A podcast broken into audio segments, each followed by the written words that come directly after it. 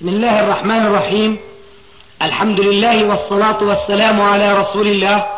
أما بعد فهذا أحد أشريطة سلسلة الهدى والنور من الدروس العلمية والفتاوى الشرعية لشيخنا محمد ناصر الدين الألباني حفظه الله. نسأل الله أن ينفع به الجميع.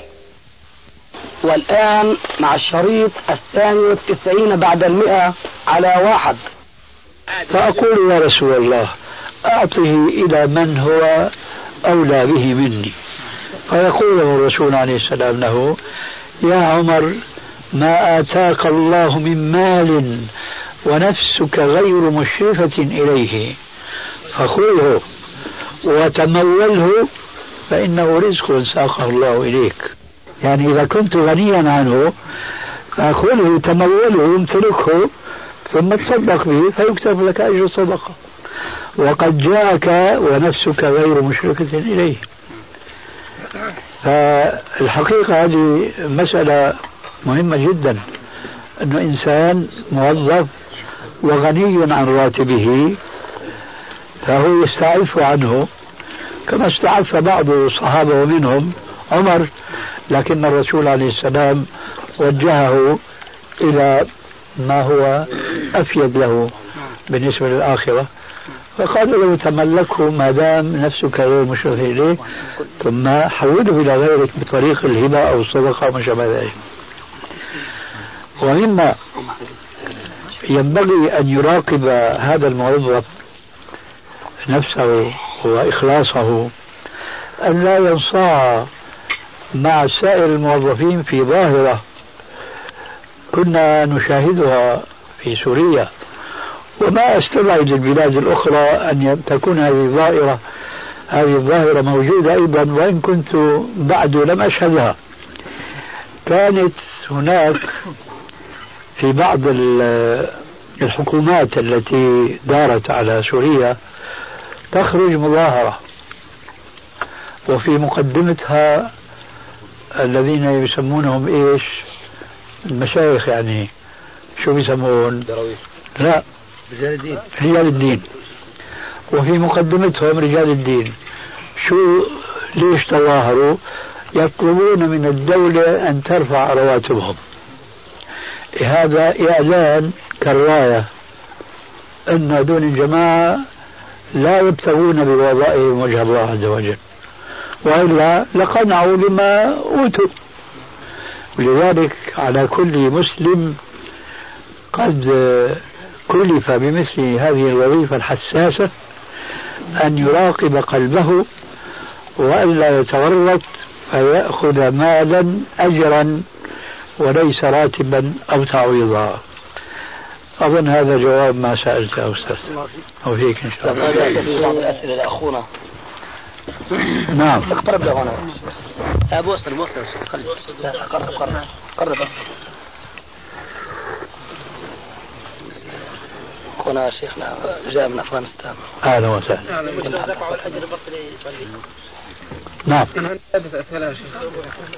كم حديث ضعيف في البخاري؟ لا أعلم. عادل سنة ومسلم لا أعلم لأنه لم يوجد أحد تتبع الأحاديث الضعيفة في الصحيحين تتبعا نهائيا. هناك الدار قطني مثلا انتقد من صحيح البخاري نحو 300 حديث ولكن لم يسلم له بهذا العدد. وشخصيا أنا لا أجد من الوقت ما يحملني على مثل آه هذا العمل وهو حصر الأحاديث الضعيفة في البخاري. لأننا ما نحاط به من أحاديث ضعيفة. بالمئات بل بالألوف آه أهم من أن نشتغل بها من أن نأتي وندرس الصحيحين لنستخرج منها خمسة أحاديث أو عشرة أحاديث ولذلك قلت لا أعلم في الجواب هل يا شيخنا تراجعت عن أي شيء كتبت في كتبك؟ وهل أنا معصوم حتى لا أتراجع؟ لا سمعنا كثير من الإخوة تقول الشيخ تراجع عن كذا تراجع عن كذا. هذا السؤال الأول سؤال يعني لا معنى له. لكن لو سألت وقد أعطيتك الجواب. الذي لا يتراجع معناه متعصب. لكن لو سألت عن سؤال محدود ممكن أن أقول لك تراجعت أو لا. أما هل تراجعت؟ لقد تراجع من هو أعلم مني وأسبق مني وأقدم مني وإلى آخره وجعل ذلك من فضائلهم.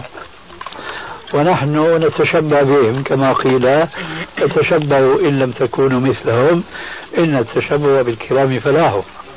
لذلك ينبغي أن يكون سؤالك محدودا. أما بهذا الإطلاق فلا معنى له. بالنسبة للذهب المحلق. كذب. ما تراجعته بل ازددت إيمانا. الذهب المحلق. طيب كم محدث يوجد في عصرنا هذا؟ ومن هم؟ الله يهديك على هذا السؤال. الحقه بسؤالك الأول. وهل أنا أحط في من على وجه الأرض من علماء ومن متخصصين. طيب أي رجال متمكنين في الحديث بعدك؟ نرجع إليه. ترجع إليهم؟ نعم. الله أعلم بهم. هل رأيت كتبهم؟ رأيت شيء من كتبهم؟ قرأنا بعض الكتب لبعض المشايخ الموجودين. مثلا؟ مثل الشيخ مقبل. آه كويس.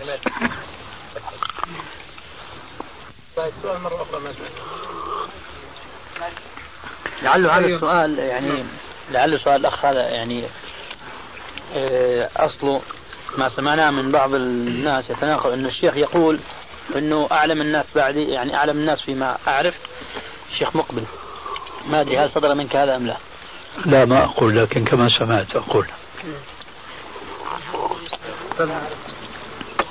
نعم ما حكم سب الدين أو سب الديك؟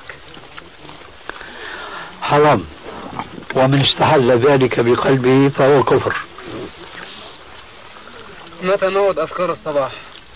ومتى موعد أذكار المساء؟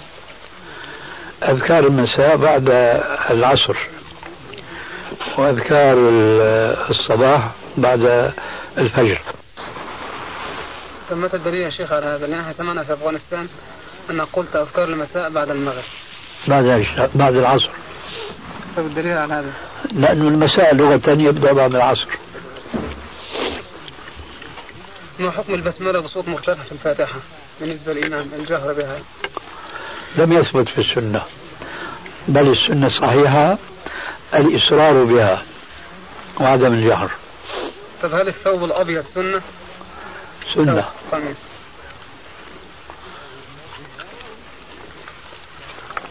العناق يا شيخ كيف؟ العناق المعانقة المعانقة كم المعانقة. نعم إيه. يعني اثنين أم ثلاثة ومن أي جهة يبدأ كيف اثنين ولا ثلاثة؟ لأن بعض الأخوة يقولوا الأعناق ثلاثة يعني هذه الجهة وهذه الجهة والجهة الأخرى لا هذا ما له أصل لكن المعانقة ليس لها نظام لكن التزام نظام معين فيها إحداث في الدين ما لا أصل له.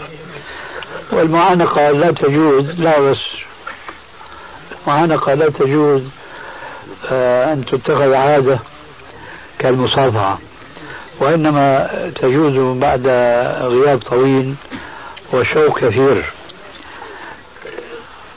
أما ناس لهم يعني صفات معينة.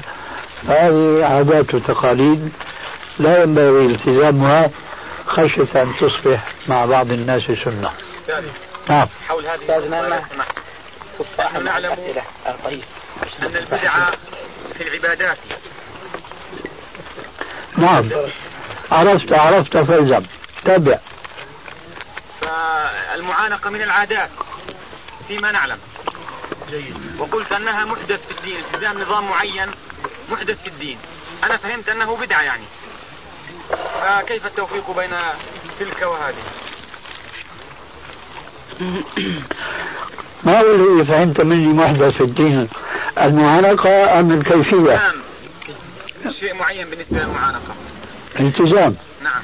كمان بقول لك عرفت فالزم لكن التزام شيء يوهم أنه من الدين فهو إحداث في الدين. فلا تعارض بين ما تعرفه وأمرت بأن تثبت على ما تعرفه وبين ما سمعت آنفا من أن التزام شيء لم يأتي في الشرع فهو إحداث في الدين. أنت معي؟ معك. نعم. آه، انتهى يعني موضوع تتابعنا يعني حينما نلقى إنسانا خاتمة. ما أجبتني. نعم. انتهى الموضوع حتى نبدأ هنا. ينتهي بهذه الكلمة. شيخ. جزاك الله خير. هاتها. آه، حينما نلقى إنسانا ونريد أن نعانقه ماذا نفعل حتى لا نقع في البدعة؟ سبق الجواب عن هذا أن المعانقة لا تشرع إلا بعد لقاء بعد فراق طويل. نعم. وهذا منصوص عليه عن الصحابة أنهم كانوا إذا تلاقوا بعد سفر تعانقوا. وثبت في حديث أو لنقل عبارة أدق ثبت لدينا أخيرا في حديث أبي التيهان أنه لما لقي الرسول عليه السلام في داره وقد كان هو خارجا عنها فلما فوجئ بأن الرسول في داره عانقه وأقره الرسول على ذلك فأضفنا إلى علمنا السابق أن بجواز المعانقة بعد سفر الذي فهمناه من عمل الصحابة أضفنا إلى ذلك جواز المعانقة في ظروف عارضة. واضح الجواب؟ واضح. كويس. حطه وأعود يؤكد ما قلت آنفا. فالمعانقة في هاتين الصورتين جائزة شرعا. وأنا بقول أن هذه المعانقة مثل تقبيل يد العالم. لكن إذا انقلبت المعانقة إلى أنها يعني عادة وأنها ملتزمة كتقبيل يد العالم إذا صارت كذلك دخلت في باب إيش؟ الإحداث في الدين. واضح؟ الحمد لله. بارك الله فيك. نعم. أنا يا شيخ أن الله يحفظك. قلت أن الذي يصلي خلف المذهب الحنفي أو الإمام الحنفي يصلي ويتبع الإمام. أي نعم. فهل المقصود بالاتباع أنه لا يرفع يداه أو لا يضع يداه على الصدر أو لا يحرك إصبعه في التشهد؟ يفعل كما يفعل الإمام الحنفي. طب ما الدليل على هذا؟ إنما جاء الإمام ليؤتم به. ولكن لفظ الحديث مش على التكبير والركوع والاعتدال والتأمين والأشياء ديت أم؟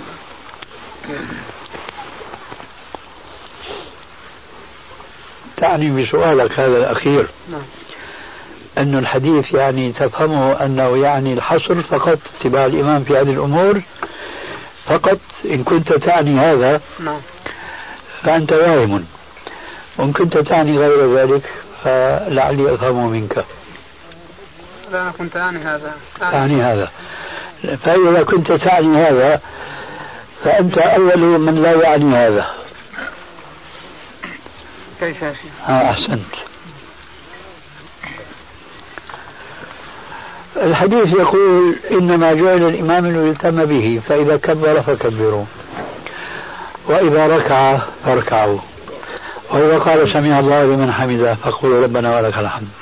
وإذا سجد فاسجدوا. وإذا صلى قائما فصلوا قياما. وإذا صلى جالسا فصلوا جلوسا أجمعين. هذه ست أشياء ذكرها الحديث. فإذا كنت تعني كما قلت لك وأكدت قولك بأنك تعني أن المتابعة تكون في هذه الأمور المذكورة في الحديث فقد قلت لك بأنك أول من يخالف ما قلته هو أنت. قلت كيف؟ الآن يأتيك الجواب. إذا الإمام سهى عن التشهد الأول وقام إلى ركعة ثالثة. تتابعه أم لا؟ مش مذكور في الحديث هذا. نعم. طيب وإذا الإمام كان يسرح في الصلاة يعني واحدة واحدة نعم. لأني أنا أردت من قولي لك أنت أول مخالف لما قلت أن نضع قاعدة وننطلق منها. نعم. لأنه أنت وأمثالك من المتحمسين لاتباع السنة آه بظنوا أن اتباع الإمام الحنفي اللي ما بيرفع يديه هذا خالف السنة. لكن الذي وجد الإمام يصلي قاعدا فيجلس معه هو مخالف للركن. لأنه قيام ركن. فإذا كان الرسول أمرنا بمتابعة الإمام في تركه للركن معذورا فأولى وأولى. أن يأمرنا باتباع الإمام في شيء دون ذلك معذورا. وأتيتك بمثال تعرفه وأجبت الجواب الصحيح. نسي الإمام التشهد الأول وقام إلى الركعة الثالثة. قلت تتابعه وهذا من السنة. وهذا فيه نص خاص فيه ولعل هذا النص هو الذي يعني يسر لك سبيل الجواب الصحيح. مع أنه قد تأتيك بعض المسائل من مثل ما نحن في صددها ليس عليها نص. مع ذلك أنت مكلف بالمتابعة. الآن نفترض صورة. وسئلت عنها مرارا وتكرارا. إمام نسي التشهد الأول. فذكر. فعاد إلى التشهد. بعد أن قام. ماذا تفعل؟ التشهد الأول؟ أيوة الأول. وعاد وعاد أيوة. نعود أيضا معه لاتباع الإمام نعود معه أيضا. أنت ما تقول اتباع الإمام إلى آخره ماذا تفعل؟ وتقول أعبده أتابعه أو لا أتابعه. نتابعه كويس؟ نعم. شو الدليل؟ على اتباع الإمام. آه إذا رجعت معنا إلى الحديث الذي وهمت أنه خاص بالأشياء المنصوص عليها. ففعلت أنت فعلتي وكلاهما مصيب وكلانا مصيب إن شاء الله. إيش فعلت؟ فعلت؟ أخذت المبدأ. إنما جعل الامام ليؤتم به. عرفت؟ فأنت تشعر الآن بانه المسلم الذي يريد أن يتفقه في الدين يريد أن يبني على قاعدة. في هذه المسألة التي نحن في صددها ما هي القاعدة؟ إنما جعل الإمام ليؤتم به. في حديث آخر مهم جدا فلا تختلفوا عليه. آه لا تختلفوا عليه. في ماذا؟ أيضا في مسائل محدودة. لا في كل شيء هو يفعله. ليس عن عناد وليس عن استكبار وإنما عن وهم أن هذا هو السنة هذا هو الصواب. ها؟ نحن ما نخالف الأئمة أبدا. إنما جعل الإمام ليتم به إذا استفدنا من هذا الحديث آه، أجزاء كثيرة غير الأجزاء التي جاء ذكرها في تمام الحديث نعم. وعلى هذا نقول ما ذكر في الحديث هو ليس للحصر وإما وإنما للتمثيل نعم.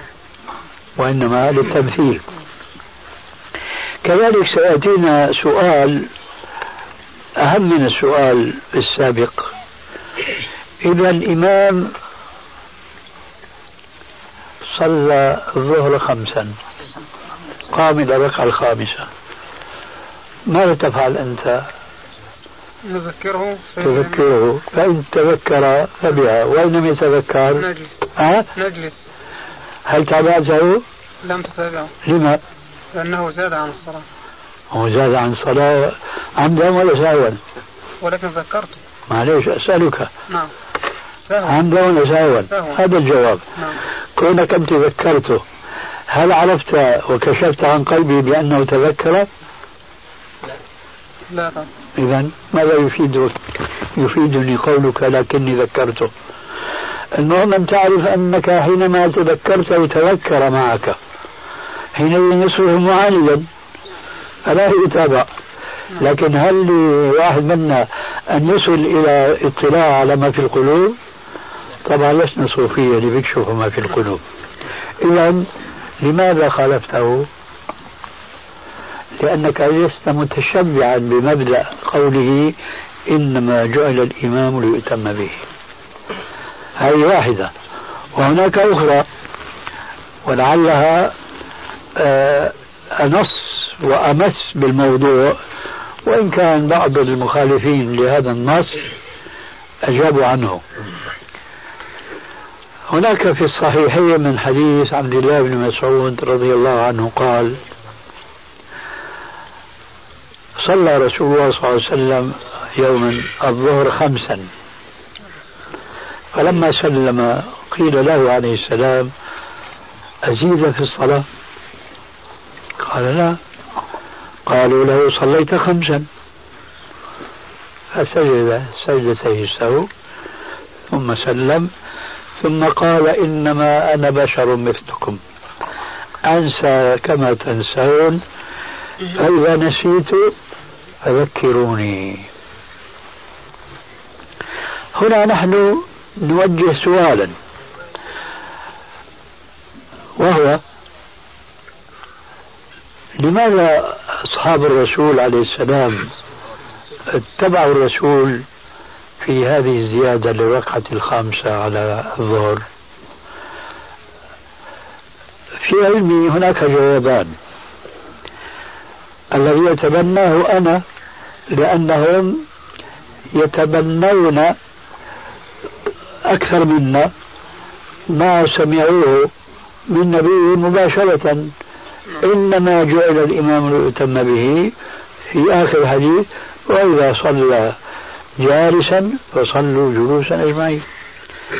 فهموا من هذا الحديث وجوب متابعة الإمام حتى فيما لو وقع قصدا بطلت الصلاة.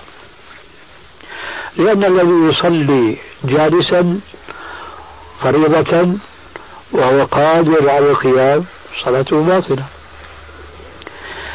فلما قال الرسول عليه السلام وإذا صلى جالسا يفهم كل مسلم عربي أو عنده شريك عربي أنه يعني المعذور. ما يعني المتعنت المكابر مخالف الشريعة. أي العاجز صلي قائما فإن لم تستطع فقاعدا فإن لم تستطع فعلى جنب. لما فهموا منه أن الشارع الحكيم أوحى إلى نبيه الكريم أن يبين للناس أنه يجب على المقتدين أن يتابعوا الإمام متابعة مطلقة سواء أخطأ فيما لو تعمده بطلت صلاته أو فيما كان دون ذلك. لما تفقهوا هذا الفقه وفوجئوا بأن الرسول عليه السلام صلى خمسا تابعوه. هذا قول. قول الثاني وهذا عندي مرجوح بطبيعة الحال. قالوا تابعوه لأنهم كانوا في زمن لما ينتهي الشرع بعد. فهم يمكن أن يكون دار في خلدهم وفي ذهنهم أنه يمكن أن يكون نزل شرع جديد. فالظهر كانوا يعرفونه أربعا فممكن أن يكون صار خمسة. ولذلك تابعوا الرسول عليه السلام. هذا الحقيقة ممكن أن يقال لكن الأمر الأول أرجح لأنه هذه الخاطرة ما في عندنا إلا احتمال الإمكان يعني. بينما الأمر الأول في عندنا نص. وثانيا وهذا أمر هام جدا جدا. وجدنا أصحاب الرسول عليه السلام ومن تبعهم بإحسان قد طبقوا النص العام في قضية أخطر بكثير من الصلاة الرباعية صليت خماسية. في صحيح البخاري أن واليا من ولاة بني أمية لعله عقبة بن الوليد تذكرون معي؟ عقبة بن الوليد. بن أبي معيط. الوليد بن عقبة أستاذ. الوليد بن عقبة. يمكن يكون كذلك. صلى بالناس وفيهم الصحابة والتابعون. صلى الصبح أربعا. مش ثلاثة أربع ركعات. ثم لما سلم قال أزيدكم يخير أي نعم. أزيدكم ما أحد منهم أعاد الصلاة. ليه؟ لأن الرسول قال الإمام غام فهو يتحمل مسؤولية الأخطاء التي يقع فيها إن كان عن سهو فهو غير مؤاخذ عند الله. وإن كان عن لكن المختلين لا يعلمون ذلك فهو إذا ضامن. فإذا نحن نتبع الإمام في كل كبير وصغير يخالف ما نعتقده من السنن بل والواجبات. ما دام لم يتبين لنا أنه يقصد النكاية بالصلاة. أما أن هذا مذهبه وهو عندنا مخطئ فنحن لا نريد الفرقة فرقة ونحقق كلام الرسول عليه السلام بعامة وذلك خير وأبقى. غير إيش عندك؟ بالنسبة حول الموضوع. بالنسبة للأغلب المذهب الحنفي بيسرعون في الصلاة. يعني لا يتم ركوع وسجود ولا بين السجدتين ولا بين الركوع. أخذت الجواب. أخذت الجواب. ولكن هناك ما, ما بدك تتابعه. لا تصلي معه يا أخي. ما كيف أصلي معه؟ أنت تجاهد معه وإن لم تصلي معه فيقول أنت كافر وهابي ولا تصلي معه. إذا هذا هذا الدرس يفيدك تماما. إيه، لكن إيش قلت أنت؟ الحديث ها. اللي هو حديث المسيء صلاته. اي نعم. صلي فإنك لم تصلي يعني. طالما يسرح في الصلاة فصلاته تكون باطلة. اي نعم. فكيف الواحد يتبع يعني في هذا؟ ونحن انتهينا من هذا قلنا لا تجاهد؟ لا أنا بقول لك لا تجاهد. اذا اذا لم تصلي معهم فلا تعيش معهم. لأن إحنا هناك في في أفغانستان. تجد تجد الأئمة اللي بيأموا الناس هم مولويه فهم أحناف. أنا عم أقول لك صلي يا أخي ما من لك لا تصلي. قنت كمان من خلف لا القنوت شيء ولا شيء المسألة أهم من القنوت. نعم. أنا عم أقول لك صلي. خلفه؟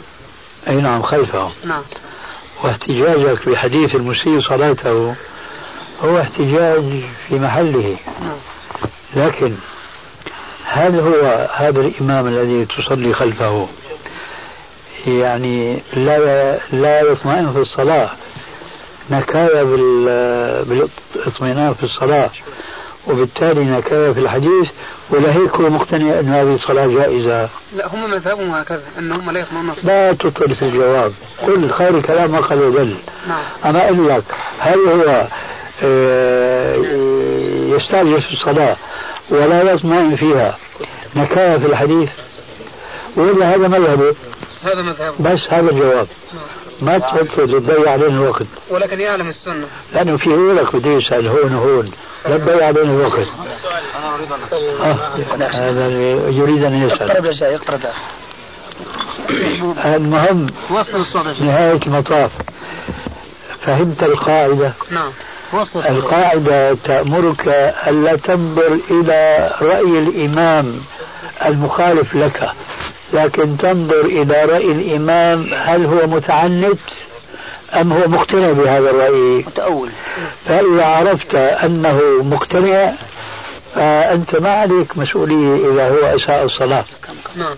أما إذا عرفت بأنه متعنت ومكابر ويعرف السنة ويحيد عنها حينئذ نقول لك لا تصلي خلفه وإن تأدى الغرض نحن نترك الجهاد؟ في هذا المكان؟ شيخ الجواب غير يا حبيبي شيخ هناك الوضع غير ما تسمع أنت يعني هناك في الخندق ما هم يصلى على المذهب الحنفي إذ لم تتبعوا إذ لم تتبعوا تصلي معها الصلوات في تأخير الصلاة وتقديم الصلاة كما يفعلون. يعني مثلا يخلى صلاة الصبح إلى قبل الشروق ويخلى صلاة العصر إلى قبل المغرب. لك يا حبيبي أنت أخذت المخرج الآن بس أنت تفترض الآن العكس. نعم. أنت أخذت المخرج. هو بيقول لك الآن ما يفعل. الإمام إذا كان هو مقتنعا بما يفعل مش متكابر يعني. لو لو كان متكابر. ليش عم تفرض الفرعية هذه؟ ما في منهم وأنت في خندق واحد. نعم. ما عجيبة هذه. ليش تفرض الفرضية اللي أنت ما لك مقتنع فيها؟ نعم. وأنت أجبتني آنفا. نعم. أنت أجبتني آنفا. بأن هذا يفعل وهيك يراه. نعم. مش أنت اللي قلت هذا الكلام. نعم. لماذا الآن تفرض فرضية تحول بينك وبين الاستمرار في الجهاد مع هؤلاء المبتلين بالتقليد. لماذا تفترض فرضية معاكسة لما تعتقد؟ تفضل يا أخي إيش عندك؟ سؤال صغير بس حول الموضوع لا أود سابق هنا تعال يا أخي. تفضل يا شيخ بص خليك محلك بسم الله الحمد لله والصلاة والسلام على رسول الله ألف حظوظ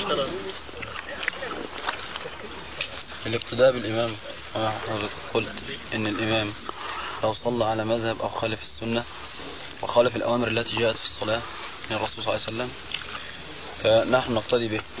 فنحن مأمورين باقتداء بالإمام والإمام والمأمومين وكل الأمة مأمورة. رحمك الله.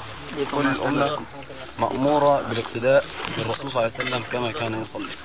فهل إذا خالف الإمام السنن التي فعلها الرسول صلى الله عليه وسلم في الصلاة بأن وجاء بأشياء ممكن أن تبطل صلاته. يقتضي المؤمنين كذلك. أنت سامحك الله ألا تعيد البحث السابق؟ ما أخذ جواب هذا السؤال؟ ممكن. أنا أقول أن الإمام يأتي بأشياء. ليس هذا أوانك. ليس هذا أوانك. نعم. أنا أقول أن الإمام يأتي. أنا ما أسألك عما تقول. أنا أسألك ما أخذ جواب هذا السؤال؟ في الحديث الذي جرى بيني وبين الأخ لأنه بده يضيع الوقت الآن كل واحد بيرفع إصبعه وهو بده يسأل سؤال. أنت الآن تسأل نفس السؤال الذي جرى البحث فيه وانتهينا منه. طول بالك شوي. أوسع عليك. معلش شو أشكل عليك من الكلام اللي سمعته آنفا؟ أنت بتقول إنه كل المسلمين مأمورين باتباع إيش؟ هذا كلام صحيح. هل سمعت منا خلافه؟ نعم. سمعت منا خلافه؟ سمعت أن نحن نقتدي بالإمام في مخالفة الرسول صلى الله عليه وسلم. الله أكبر. نحن نتبع الإمام في اتباع الرسول في قوله إنما جعل الإمام ليتم به. سامعك الله.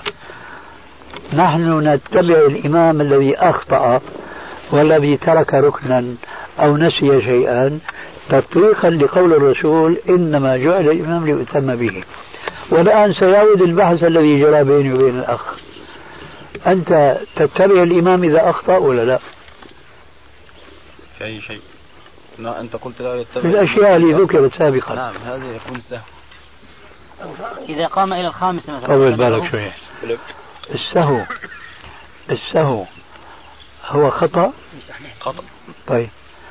فإذا واحد في عنده فكرة عنده يعني مذهب هو فيه مخطئ هو عند الله عز وجل صلاته صحيحة ولا غير صحيحة طيب اسأل هذا السؤال ما دام ما تدري شو وظيفتك؟ إذا كنت لا تدري شو وظيفتك؟ طيب لماذا لا تسأل؟ أليس هذا أحق أن تعلم؟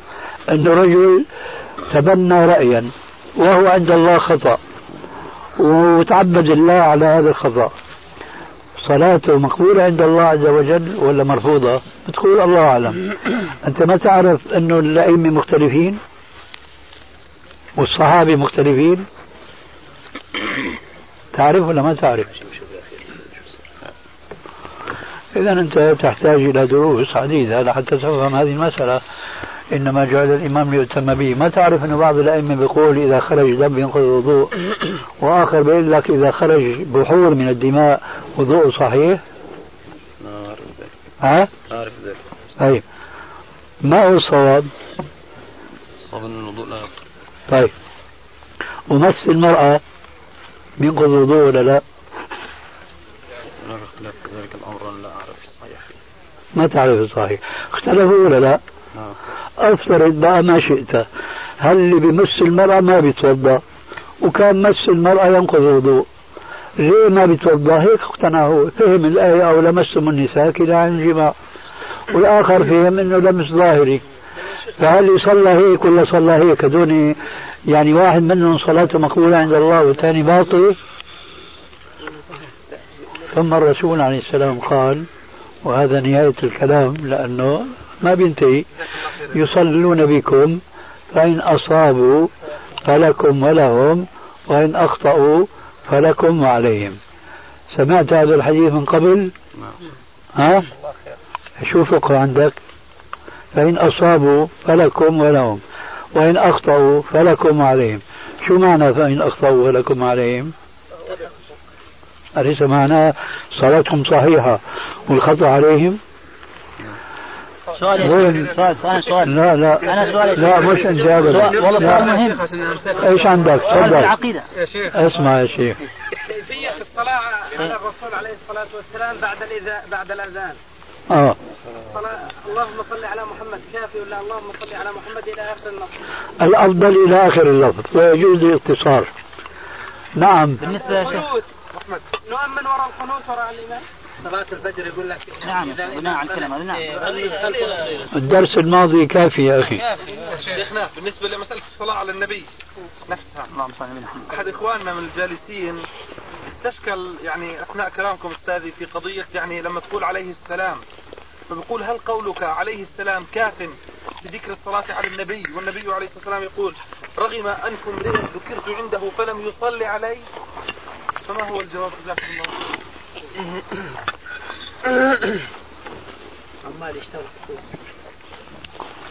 الجواب إذا كان الذي قال عليه السلام كلما ذكر الرسول عليه السلام فما حقق الواجب.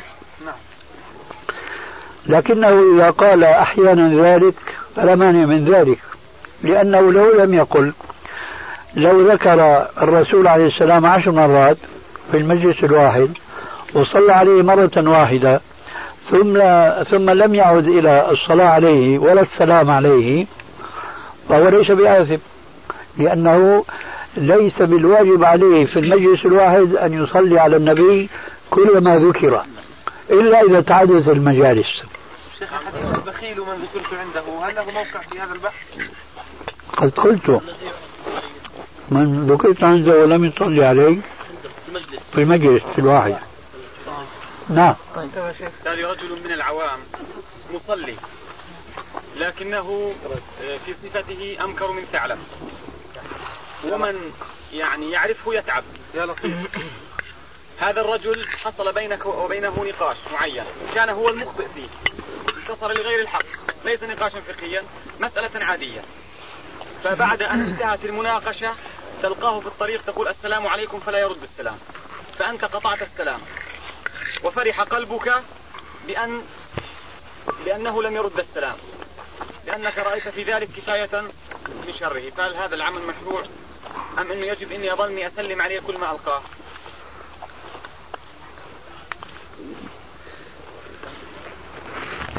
إن سلمت عليه كلما لقيته فذلك هو الأفضل. وإن أعرضت عنه فهو جائز. جزاك الله خير. يا شيخ آه، لحظة لحظة لحظة سؤال سؤال ورد. يا شيخ آه، أنت قبل قليل ركزت على قضية آه، صحة اللفظ أثناء الكلام.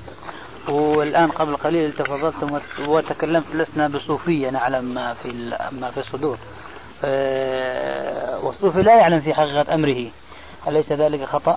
لا أنت قطع. ها؟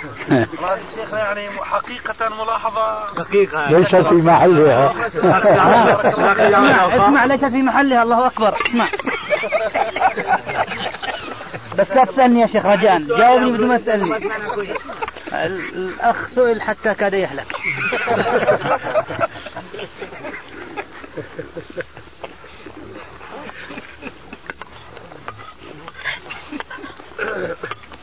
يا أبو ليلى وين أبو ليلى؟ ليش التفاح؟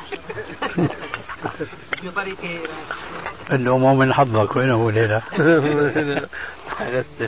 بعدين ما بتأخذ جواب لا لا خليك جوا أبو ليلى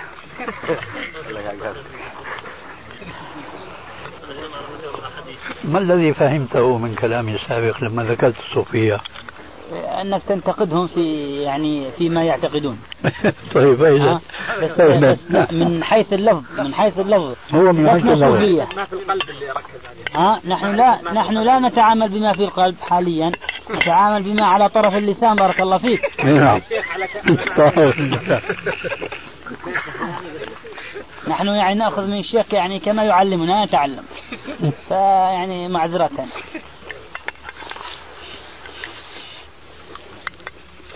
الشيخ قال كلمة فهمها الجالسون كلهم. ولذلك لا تدخل في الباب الذي نصحتكم به. سلمنا. هذا شيء يقال من باب الإنكار. نعم. الله يجزيك الخير. الله أنه يطيل عمرك ويحسن عملك ويحسن ختامنا قال وياك دق إنك أنت العزيز الكريم. هو مش أنا يعني. دير بالك. دير هو بالك ليس بعزيز ولا بكريم. يعني هو الآن عم يشهد أن ناقل الكفر ليس بكافر. الله نعم أكبر. نعم وناقل الخطأ ليس بمخطئ. نعم.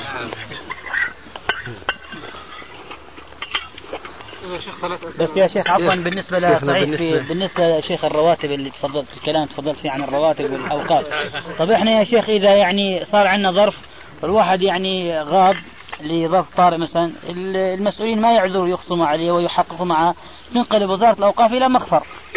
ليش؟ لأن غير صلاة العصر مثلا أو كذا لطارئ.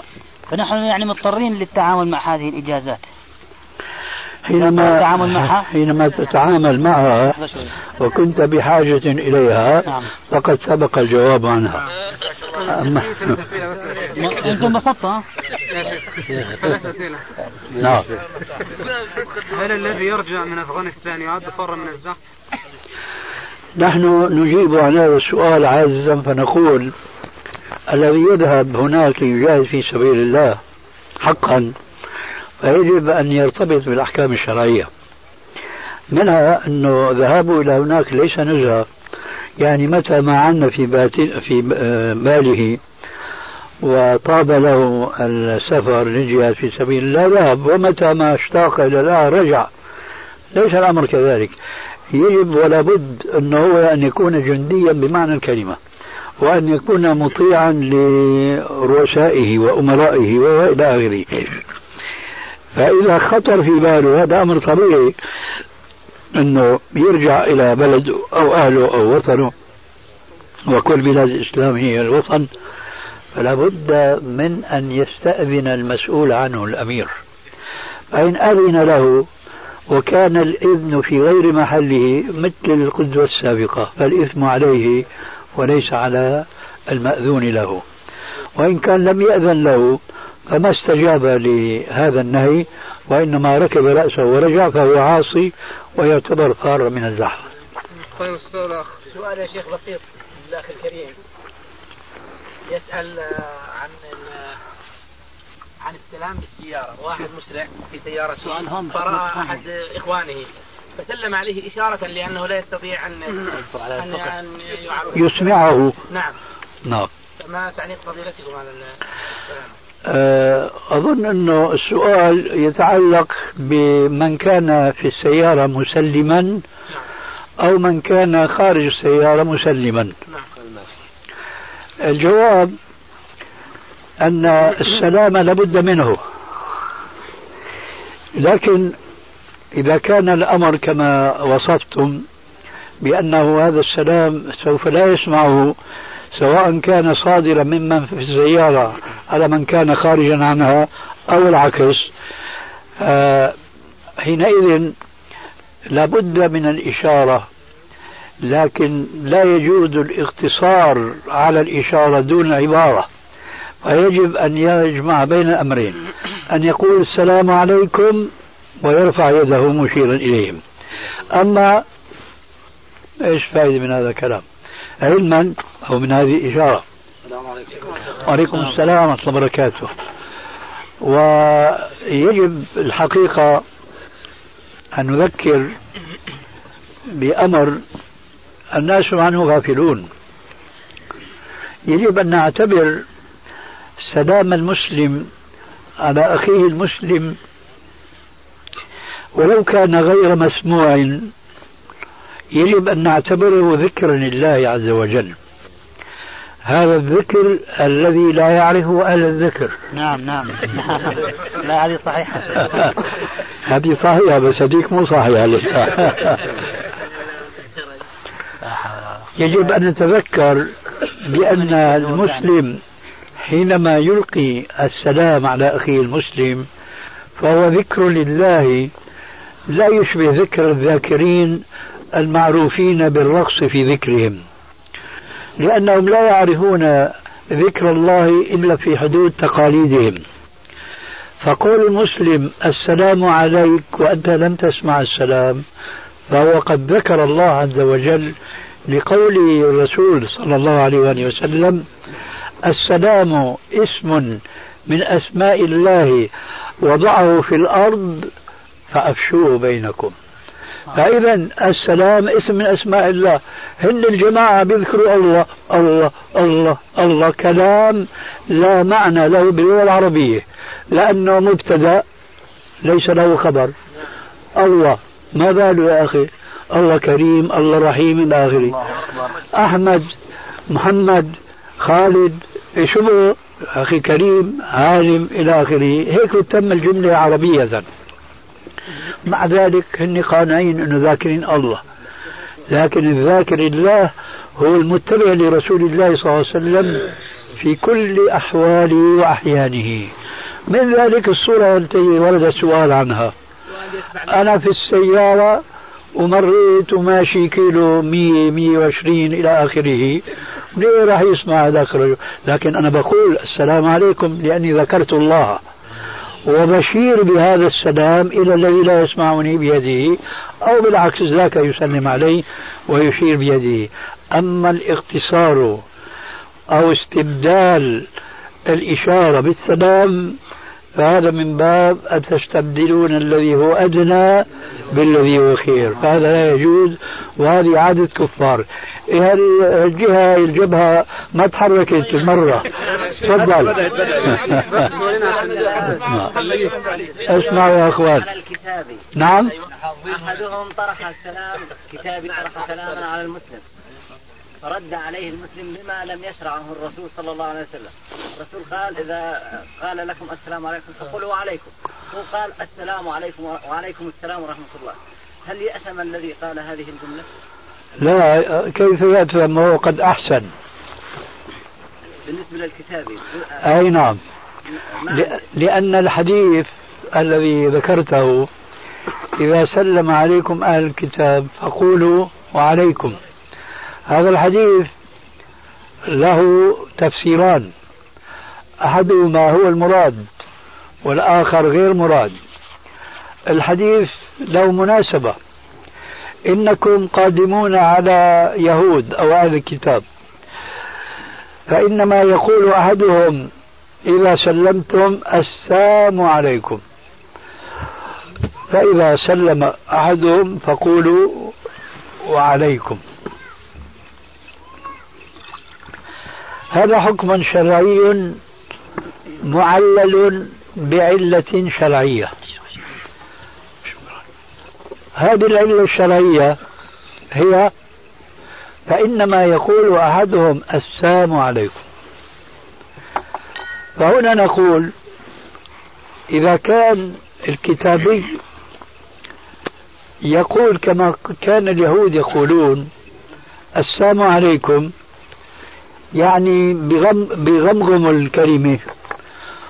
وبدرسوا فيها فليكون المسلم على يقظة وانتباه ولا يكون مغفلا يقتصر في الجواب على وعليكم. أما إذا كان الواقع ليس كذلك كما هو مشاهد اليوم؟ هل سمعت يوما نصرانيا من هؤلاء النصارى حينما يدخل مجلس فيه مسلم أو أكثر. بيقول السلام عليكم ولا بيقولوا مثل ما بيقولوا المسلمين. حينئذ هنا لا يرد الحديث السابق لأن الحديث السابق كان مقرونا بعلة وهي إنما يقول أحدهم السلام عليكم. وإنما هنا يأتي قول ربنا تبارك وتعالى وإذا حييتم بتحية فحيوا بأحسن منها أو ردوها وهذا نص قرآني لا يأتيه الباطل من بين يديه ولا من خلفه وهو نص عام شامل يشمل المسلم والكافر فإذا سلم علينا فعلينا على الأقل أن نرد السلام بمثله إلا في حالة واحدة بينها الرسول عليه السلام. لنا في الحديث السابق إذا كان يلوي لسانه بالسلام فنحن نقول له نحن منتبهون لك. لسنا غافلين عن لفظك الملغوم فنقول عليك. فإن كان يعني فإن كان يعني السلام الشرعي فقد رددنا عليه. وإن كان يعني الموت كما يقول الحديث نفسه فقد رددنا عليه دعاء وعلينا بالموت عليه بالموت. ولذلك جاء في حديث عائشة رضي الله عنها أنه دخل يهودي على النبي صلى الله عليه وسلم فقال السلام عليكم. فقال عليه الصلاة والسلام وعليكم. أما السيدة عائشة من وراء الحجاب فقد طالت شقتين غضبا وقالت وعليكم السام واللعنة والغضب. إخوة القردة والخنازير.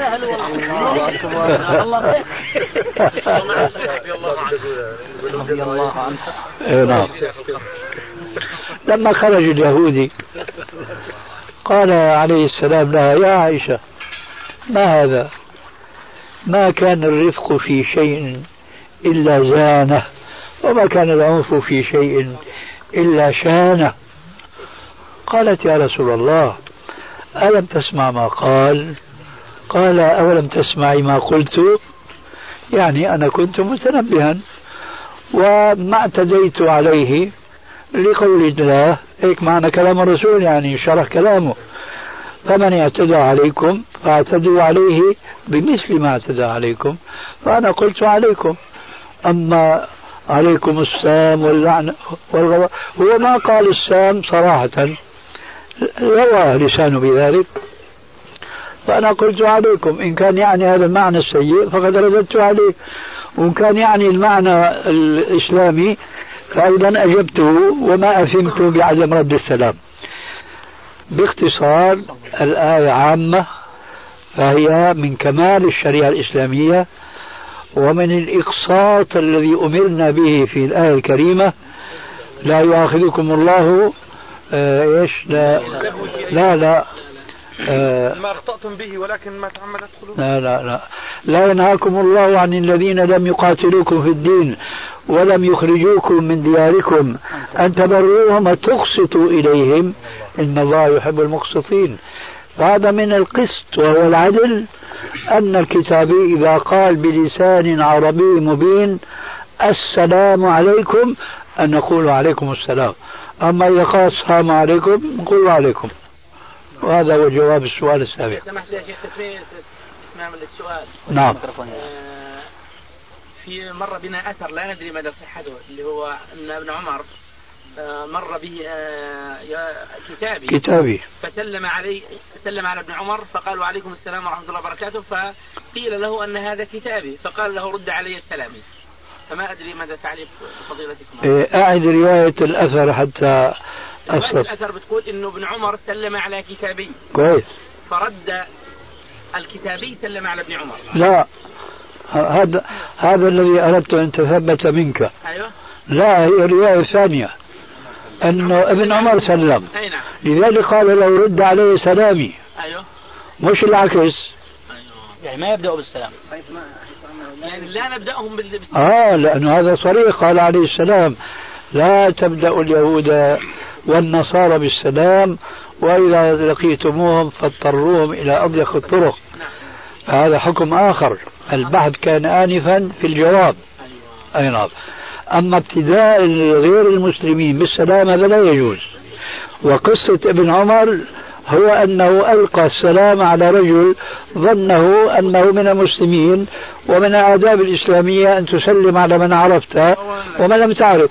وسرعان ما تبين له أنه ليس بمسلم. فقال رد عليه سلامي كان ابن عمر هو المبتدئ وليس المجيب. نعم بالنسبة للرقية وعرفنا أن الرقية بالفاتحة من حديث الرسول عليه الصلاة والسلام حينما قال أو جعلت معها شيء؟ ولكن هناك من يقول بالرقية بالقرآن كامل وبالقرآن مخصص منه أجزاء معينة. كنهايات سورة كذا أو بدايات سورة كذا أو آه، أن تقول حبستك مثلا بنون للجني على المصروع أو يعني بالقرآن مخصوص منه. فما هو القول الفصل في ذلك حيث أننا سمعنا كثيرا من الأقوال؟ نعم. آه هذا كما قيل بالنسبة لبعض المسائل آنفة الذكر. لا يجوز تخصيص شيء بشيء إلا بنص من القرآن الكريم. لأننا لا نستطيع أن نقول أن السورة الفلانية فيها السر الفلاني. إلا بنص عن الله ورسوله. وإلا نص فهو تحكم من الإنسان يدخل في باب أم لهم شركاء شرعوا لهم من الدين ما لم يأذن به الله؟ فيجوز الترقية بالقرآن كله. أما ادعاء أن هذا لكذا وهذا لكذا وهذا لكذا فهذا لا أصل له في الشرع. في أحدهم أنه إذا قرأت كذا معين فإن الجني يكلمني؟ نحن قلنا الجواب ما سمعته. وسبحانك اللهم بحمدك